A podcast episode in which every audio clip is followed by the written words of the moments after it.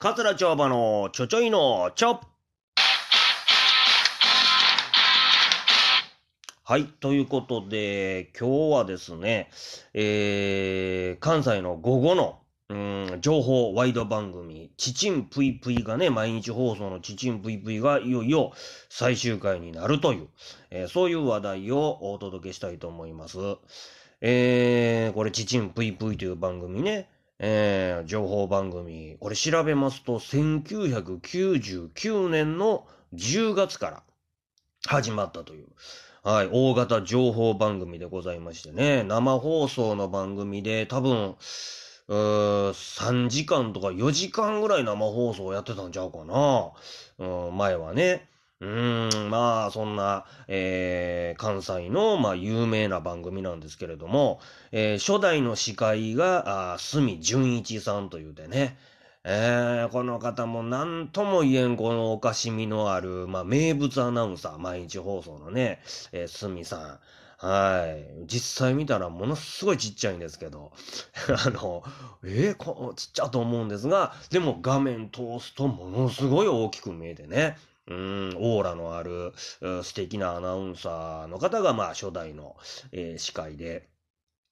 で、私これね、このちちんぷいぷいというのは思い出があって、あの、弟子入り志願しに行ったのが、このちちんぷいぷいなんですよ。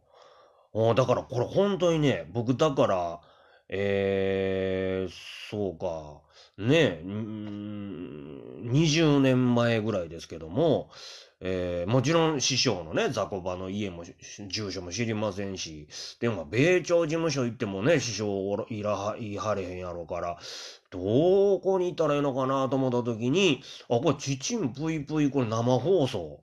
もう絶対毎日放送の中にいてはるかなと。あ、ここに弟子入り志願しに行こう言うて、大阪のね、毎日放送まで、えー、あの、弟子入り志願行ったん覚えてますね。はい。まあ、そんな思い出の番組なんですけど、まあ、一番ちちぷいぷいで覚えてることというと、あのーザコバがね、だからレギュラーで、あのーゲスト、ゲストじゃあコメンテーターなわけです、スタジオで。えーもう始まった当初から。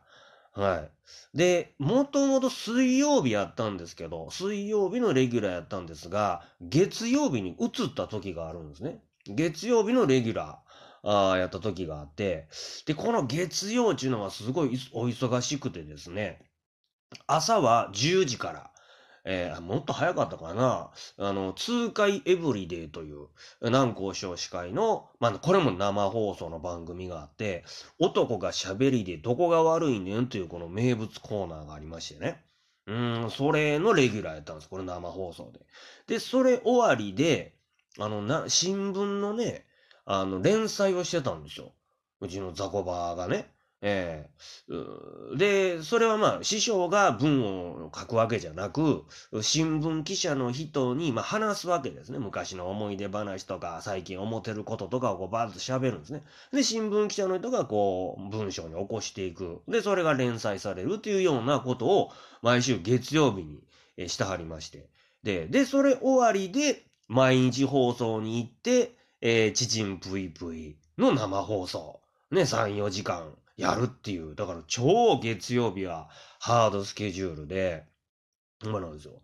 で、その時に、まあ、私がですね、桂町場が、前々からね、師匠に落語のお稽古をお願いしてまして、あれは一門笛やったかな多分一門笛やったか、まあ、湯三船やったか、やと思うんですが、その時に、師匠がもう忙しいですからね、もうすごいお忙しかったんで、もうしゃあないな、ほんなら、あれ、ぷいぷいの本番前にやるわ。あ、そやから、あの、毎日放送の楽屋、俺の楽屋に来いいうことで、えで、その、毎日放送の楽屋で、まあ、お稽古することになったんですよ。うん。で、ね、その月曜日ですから、えーエブリデイやって、で、新聞の取材もやって、で、本来なら、ぷいぷいの楽屋でちょっと昼寝しはるんですって。えー、で、ぷいぷいの生放送に挑むんですけど、その昼寝の時間を割いてですね、私、桂町場に落語の稽古をしてくださったんですよ、その日ね。ありがたいですな。ほんまに師匠というのは、ものすごいありがたい存在ですわな。休みたいのに、えー、僕のためにね、時間割いて稽古してくださいまして。で、稽古終わりで、よっしゃ、もう終わったから、もう今から俺、あの、ぷいぷいの、あの、生放送やから、生お前家帰ってええわ、ちゅうことで、ありがとうございました言うて、僕、うん、毎日放送から家帰ったんですね。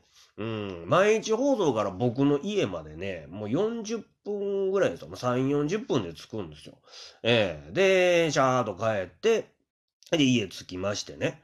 で、テレビつけたら、もうぷいぷいの生放送始まってるわけですよ。おー、で、師匠出てはりますね。さっきまでね、稽古つけてくださってた師匠が出てはるわけや。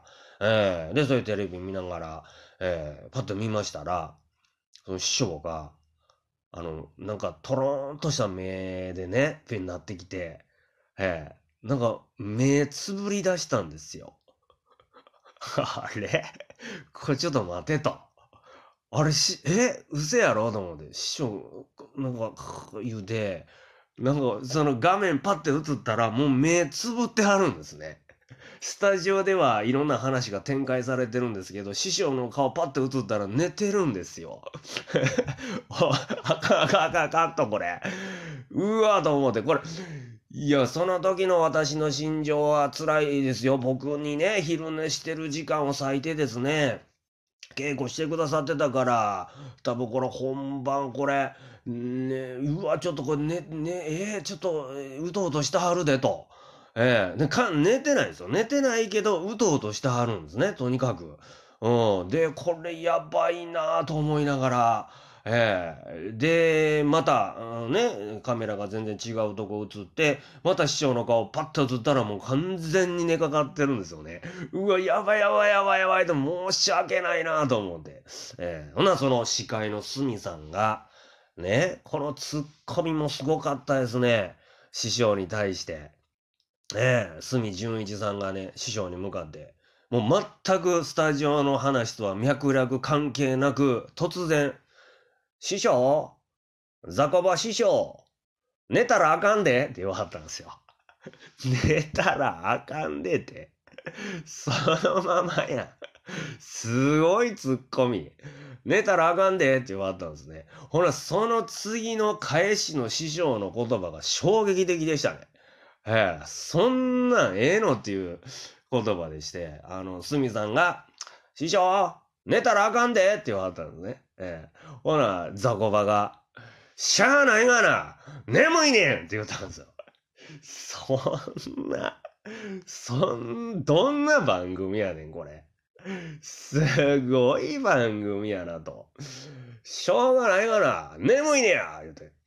どんな、僕らが言うたらもう絶対に降ろされますよ。